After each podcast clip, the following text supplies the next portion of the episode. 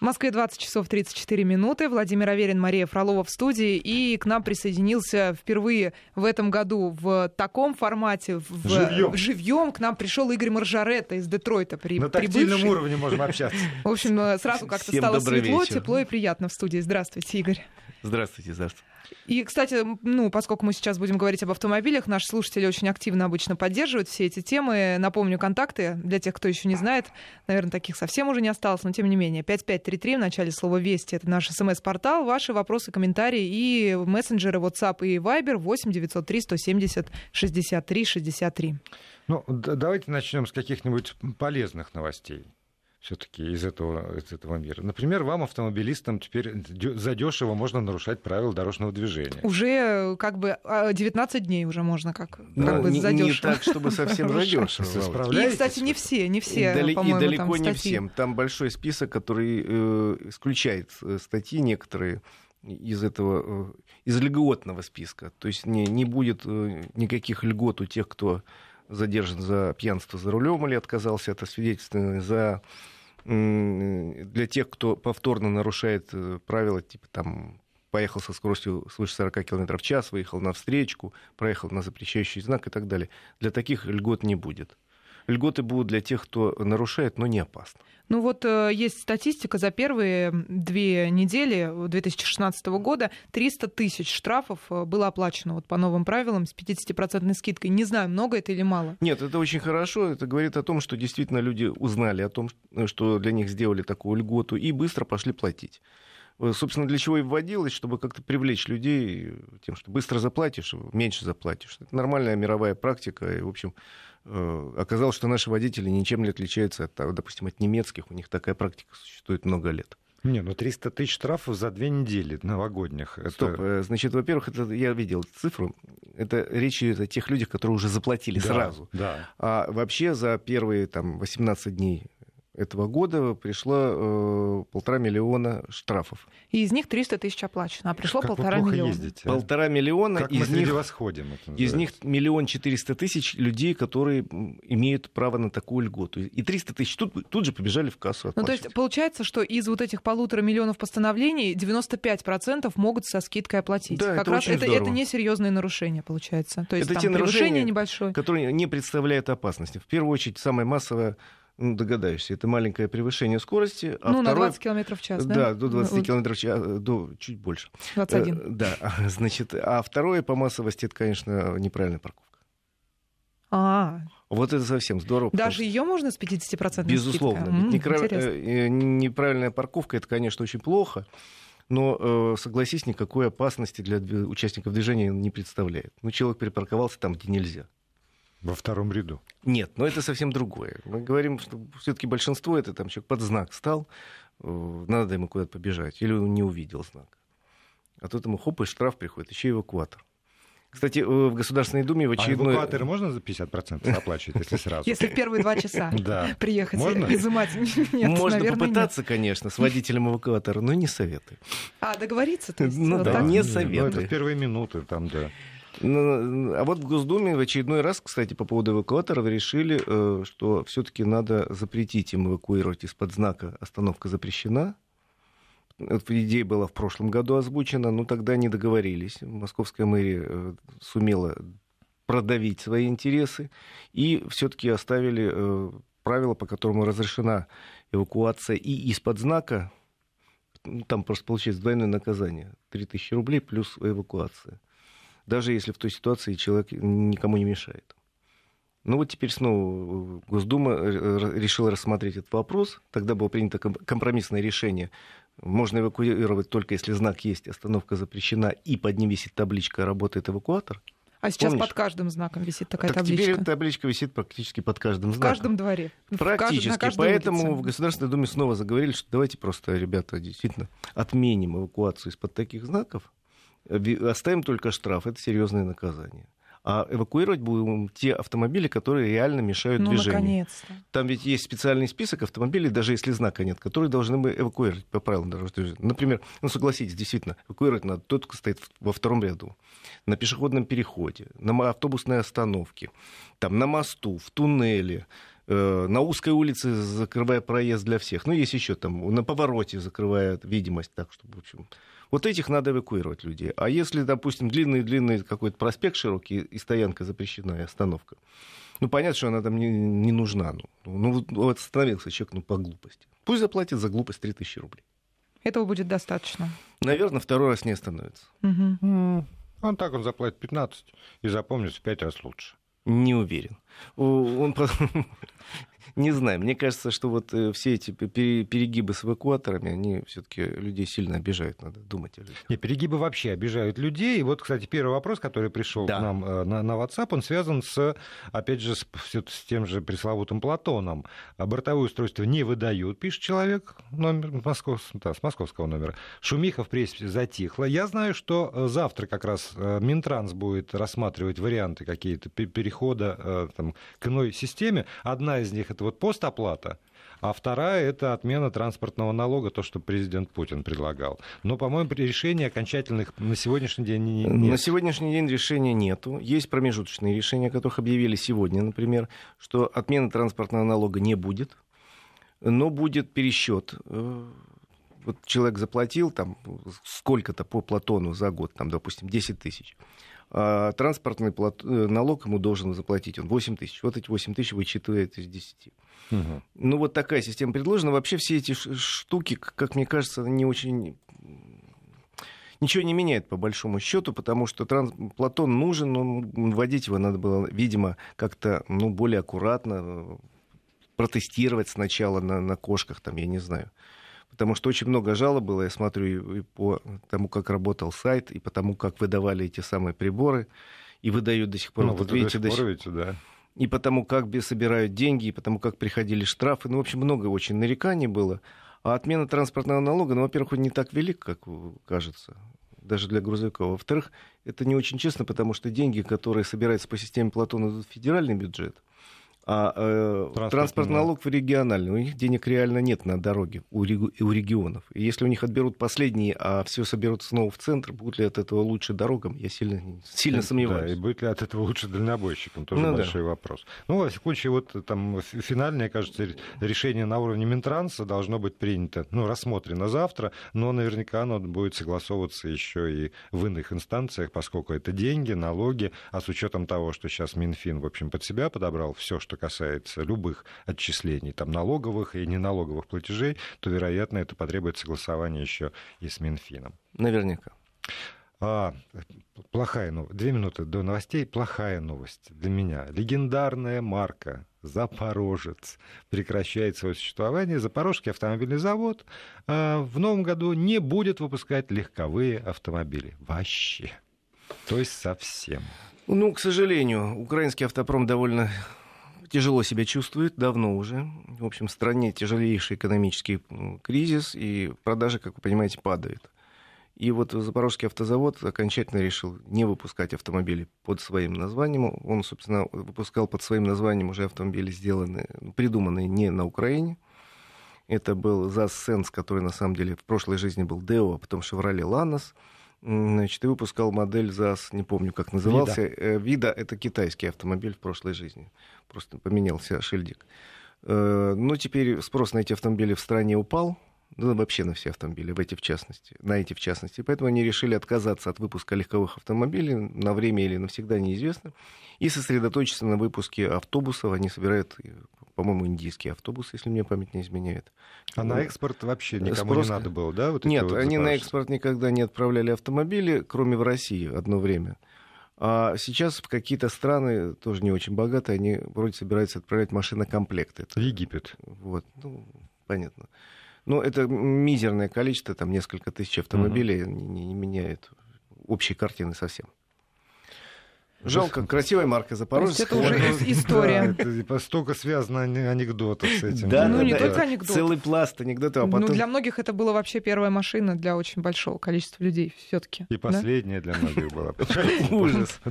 Москвич, Запорожец. Из Запорожца так и не вырвались, потому что как-то сложно. В очереди не достояли. Мало кто помнит, что даже за Запорожцем надо было стоять несколько лет в очереди. Естественно, и очереди были, и взятки были, чтобы купить автомобиль, очень серьезно. А вот эти вот крылышки сбоку такие надувные. Ну, а этот багажник спереди. А вы-то откуда знаете, Маша? У моего папы была машина «Запорожец». Да вы что? Да. Ваше детство прошло «Запорожец». Я помню, как она ездила сама, когда папа ее оставлял вроде как даже чуть ли не на ручнике, и шел закрывать гараж, и она могла ехать сама. И мы с братом очень радовались на заднем сиденье. Чудесный был автомобиль. Да. Зато сколько воспоминаний. Теплые воспоминания. Сейчас мы погрузимся в воспоминания, а вам, уважаемые слушатели, предстоит на пик, на острие событий выйти вместе с новостями. Игорь Маржаретта в студии. Слушайте, я не понимаю. Могу ли я ездить на автомобиле Hyundai с эмблемами Honda, Lada, или другими вариациями без проблем? Спрашивает Иван из Владикавказа. А что не Мерседес, Иван из Владикавказа? Знаете, вы Порше можете ездить, вы можете все знаки, которые найдете, повесить на свой автомобиль. Это как раз не запрещается. Можно, да? Да можно, конечно. Выглядеть будет немножко странно, но с другой стороны, пожалуйста. А вот как ориентировка автомобиля, регистрационный, там государственный номер такой-то, такой-то марки. А так вот пойди узнай, какая марка. Даже если на клетке с бизоном написано «Лев», не верь глазам своим, называется. Нет, ну а ведь правда, сейчас Владимир важную тему поднял. Понятно, что, допустим, там какую-нибудь Hyundai там узнают просто по форме, по самой машине. Но, я имею в виду, если ориентировка, если будут ловить сотрудники ДПС. Вот не все различают. Так посмотрел, колесико. Тем не менее, а есть машины, которые с огромными какими-то сумасшедшими обвесами, с пластмассовыми там наклеенными крыльями и прочим, что там вообще не узнать уже на автомобиле марку. Профессионалы, я все-таки надеюсь, что в ГАИ у нас служат профессионалы, они отличают любой автомобиль. Я, во всяком случае, отличу всегда Honda от Hyundai. Так что проблем нет никаких. Можете, конечно, вешать, хотя, с моей точки зрения, это немножко кич. Оплатил парковку на Садовом через приложение для смартфона. Ошибся в одной цифре номера. Пришел штраф. Подскажите, что делать? Не в суд же идти? Нет, надо обжаловать штраф. У них есть организация, которая занимается именно по московскому парковочному пространству. В интернете посмотрите адрес, на Скаковой, по-моему, где вы обжалуете этот штраф, пишете заявление, и они довольно быстро рассматривают. Ну и внимательно смотреть, конечно, потому что бывает на одной улице два разных номера парковки. Бывает, там много тонкостей есть, лучше очень строго проверить там пару раз, потому что ошибешься, твои же деньги убегут куда-то, потом доказываешь, что ты не верблюд, теряй время. Ходить вокруг столба можно, внимательно смотреть, там номер написан на сайте. Да. Вот вопрос есть, я хочу ответить. Подскажите, а старые, имеется в виду штрафы, со скидкой можно оплатить? Нет, нельзя, к сожалению. Старые штрафы надо оплачивать по старым расценкам. Это касается только тех штрафов, которые пришли после 1 января. Ну вот нам человек написал, как раз один из слушателей, что 7 января пришел штраф на 3000, а он оплатил 1500. Ну вот видите, очень хорошо, по-моему, выгодная система. Кстати, вот еще многие уточняют, можно ли оплачивать со скидкой через интернет или нужно ждать квитанцию? Можно, но вот я сегодня разговаривал со специалистами, поскольку там есть некий такой небольшой люфт между моментом составления протокола, если это делает живой гаишник, или между тем, как камера сделала снимок, дня 2-3, вот пока система только отлаживается, жалоб пока нет, но они рекомендуют подождать дня 2, пока в базе все эти данные осядут, и оплачивать спокойно. Не бежать. Чего тут бежать, если у тебя есть, собственно, планшетник в руках или компьютер. Сколько вам дают? Месяц? 20 дней. 20 дней — это достаточно большой срок. Лучше, конечно, не тянуть до 19-го дня, до 9 вечера. В смысле, 20 дней на оплату со скидкой? Да, 20 дней с момента, когда вынесено постановление. Поэтому очень рекомендую, это не моя идея, но рекомендую я в том числе, подключите у себя на смартфоне или где-то на компьютере функцию сообщения о штрафах. Это можно через сайт Госуслуги.ру сделать, через ГИБДД.ру, можно через другие. Уведомления будут приходить. И приходит уведомление, если вам пришел штраф. То есть до того, как уведомление через почту пришло в почтовый ящик, зачастую оно приходит уже через несколько дней уже после. Приходит, что, ребят, имейте в виду, в базе данных появился штраф, лучше его отплатить. Поэтому сделайте себе такую функцию, это несложно. Зато вы будете всегда спать спокойно и знать, что вот сегодня я чист, завтра я чист, а если что-то там прямо, я пойду и заплачу. А юрики тоже могут или только физики? Почему? Могут все. Могут все, да? Конечно. Неважно, юридически, это вопрос тоже, который пришел. Да. Вот смотрите, спрашивают нас, когда начнется распродажа, чуть не сказал, просто продажа Lada Веста в Европе. Это, Маша, это наш любимый автомобиль для влюбленных? Нет, не он. Для влюбленных это другой. Lada Веста уже вышла, а Lada X-Ray еще мы ждем. Насколько я понимаю, Lada Веста в Европе начнут продавать достаточно быстро. Автомобиль появился в продаже только что в конце ноября в России. Какой-то момент должен пройти сертификация в Европе, в тех странах, где есть дилеры. СМИ говорят, да, с прилавков? Нет, не смели, к сожалению. К сожалению, Веста продается немножко хуже, чем рассчитывали на АвтоВАЗе, но это связано в первую очередь с кризисом. Сейчас все машины, извините, продаются несколько хуже. Поэтому есть большие надежды на Европу, на другие страны, например, на Северную Африку, на Вьетнам, куда хотят продавать этот автомобиль. Причем спрашивает наш слушатель из Германии. Ну вот, я надеюсь, что в ближайшие месяцы, да, почему бы и нет. Угу. Автомобиль вполне европейского качества. Нет, ну потому что там есть множество своих заводов, своих производителей, может быть, ну, было бы логичнее. Ну почему бы и нет? У нас тоже есть свои производители, а есть и иностранные. Кому-то нравится поп, как говорит пословица, а кому-то... Кстати, вот сегодня вышел как раз рейтинг по итогам прошлого года. У нас самым популярным автомобилем стал Hyundai Solaris, тот самый вот с разными эмблемами, который может ездить. Самый популярный, самый продаваемый автомобиль в России. Давайте про автомобиль для влюбленных. Он еще не вышел. Ну, хорошо, давай. Но он скоро выйдет. И более того, моя соведущая Мария Фролова сказала, что она мечтала бы на День влюбленных получить такой автомобиль в подарок.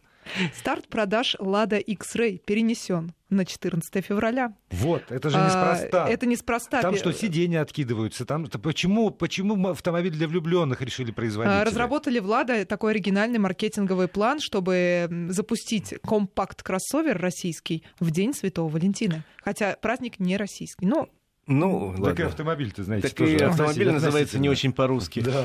Вот. И сделан совместно в России с участием и японцев, и французов. Там много кто над ним поработал. Ну, вот решили такой маркетинговый ход придумать. Почему бы и нет, ничего плохого в этом не вижу. Но как-то оборудован должен быть для этого. Покрашен в розовый цвет, разве там что. Сиденья мягенькие. Да нет, но сиденья на нем в любом случае хорошие. Сиденья не должны, кстати, быть мягенькие в автомобиле. Они должны быть достаточно жесткие, держать тебя. Ты не должен в них, как квашня, плыть, извините. Нет, зачем же это? Сиденье должно обнимать тебя со всех сторон. И ласкать, да. Чтобы сидеть и из него не вываливаться при резких виражах. Вот почему. Потому что даже те, кого никто не ласкает, купившие автомобиль 14 февраля, почувствуют себя в объятиях. Так, где этот АвтоВАЗ? По-моему, нам должны сейчас приплатить за рекламную кампанию. На самом деле, самая интересная интрига здесь, сколько будет стоить этот автомобиль. До последней минуты эта тайна держится. Это тайна, и объявят, видимо, в последнюю секунду. За объятия можно платить дорого.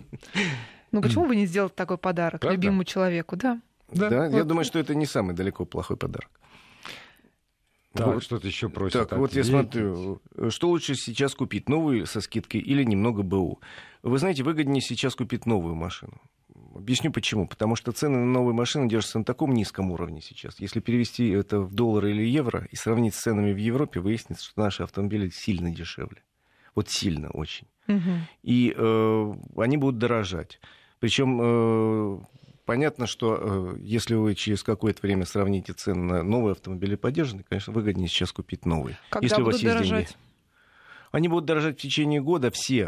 Уже началось подорожание, уже в начале года объявили о том, что на 5% подорожали автомобили Renault, примерно настолько же подорожали автомобили УАЗ, Chevrolet Нива подорожала, Hyundai подтянул цены потихонечку, не на все модели, но частично. В течение года будут дорожать все, потому что сейчас цены в России, еще раз говорю, ниже мировых гораздо.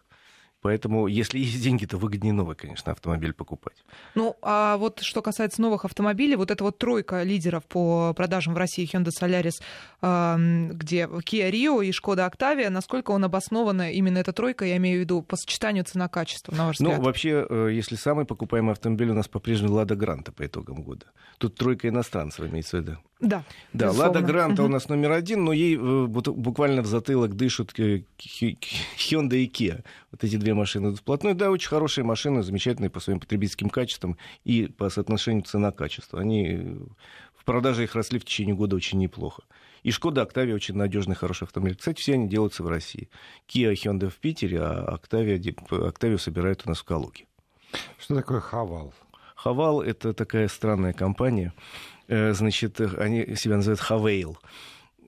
Была такая очень неплохая китайская компания, производитель внедорожников, надежных и очень простых, называлась Great Wall. Хорошо здесь в России продавалась. Почему-то китайцы в компании Great Wall решили, что надо делать премиальное отделение. Сделали, назвали его Haval или Haval. И начали делать премиальные китайские внедорожники и сказали, нет, мы в России не будем продавать обычные Great Wall, которые хорошо продаются. Мы будем продавать премиальные китайские внедорожники от 2 миллионов. Сделали тут 2 дилерских центра или 3. Я не слышал, чтобы кто-то купил китайский внедорожник за 2,5 миллиона. Возникает вопрос, кому это действительно нужно. Ну, странная такая... Вот видите, спрашивают, а китайцы будут дешеветь? Никита из города Краскова, Московская область. Дешеветь ничего не будет, разве что автомобили позапрошлого года выпуска не самых популярных комплектаций. Которые не разошлись, да, в продаже? Да, их будут просто распродавать, как, ну, как в любом магазине одежды. Прошлогодняя коллекция, то, что не ушло, ну, давайте со скидкой продадим. А то, что хорошо продавалось, оно, конечно, будут продаваться и будут потихоньку дорожать. Слушайте, опять я как будто в прошлое опрокидываюсь. Опять вопрос. Когда ждать Kia Мохав или Мохейв? Вы знаете, Kia Мохав не ждать совсем. Честно могу сказать, потому что в Детройте, где я был на днях, представили Kia Теллурайд. Роскошный большой внедорожник вместо Мохава будет с распашными дверями. Представляешь, Маша, вот так... А там салон такой. А вот так, так. Ну, как вот в зале, да. Не вверх, а вот так. В разные стороны. Как в шкафу, знаешь. Двухстворчатый шкаф. Ой, то есть может подождать с подарком пока. Не на это 14 февраля, а на следующий. Зачем вам вот это вот в шкаф? Так что я думаю, что в ближайшее время Kia официально объявит о том, что этот автомобиль пошел в серию. И будет другая модель. Но сделали они большой красивый кроссовер. Простите за тавтологию. Да, спасибо, подождем. Наверное, уже пора заканчивать. К сожалению. Да, хотя с Игорем можно общаться Маша бесконечно. Мечта, какой подарок она потребует на 14 февраля. Скоро-скоро, Маша. Какого года? То ли автомобиль, который будет ее обнимать, то ли автомобиль, как двуспальный шкаф. Да. В общем, вы тоже думаете. Пока. Спасибо, Игорь. Игорь Маржаретта. Всего доброго.